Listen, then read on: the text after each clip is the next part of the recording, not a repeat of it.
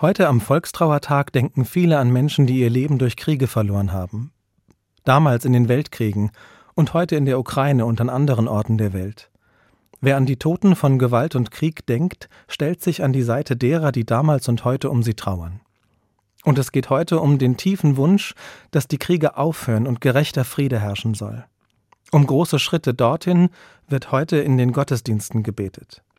Ich bete mit und denke gleichzeitig auch daran, was ich zum Frieden in meiner Nähe beitragen kann. Beim Frieden, der bei jeder und jedem selbst anfängt. Unter Nachbarn, wenn Streit ist, in der Familie, zum Beispiel bei Konflikten mit den erwachsenen Kindern.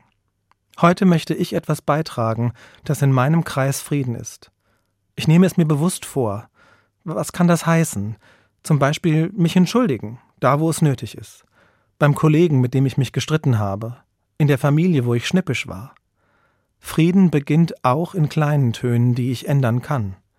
Er beginnt da, wo ich eine Hand ausstrecke, da, wo ich das klärende Gespräch suche, auch wenn es mir schwer fällt. Da, wo ich anspreche, was mich ärgert, auch wenn das unangenehm ist.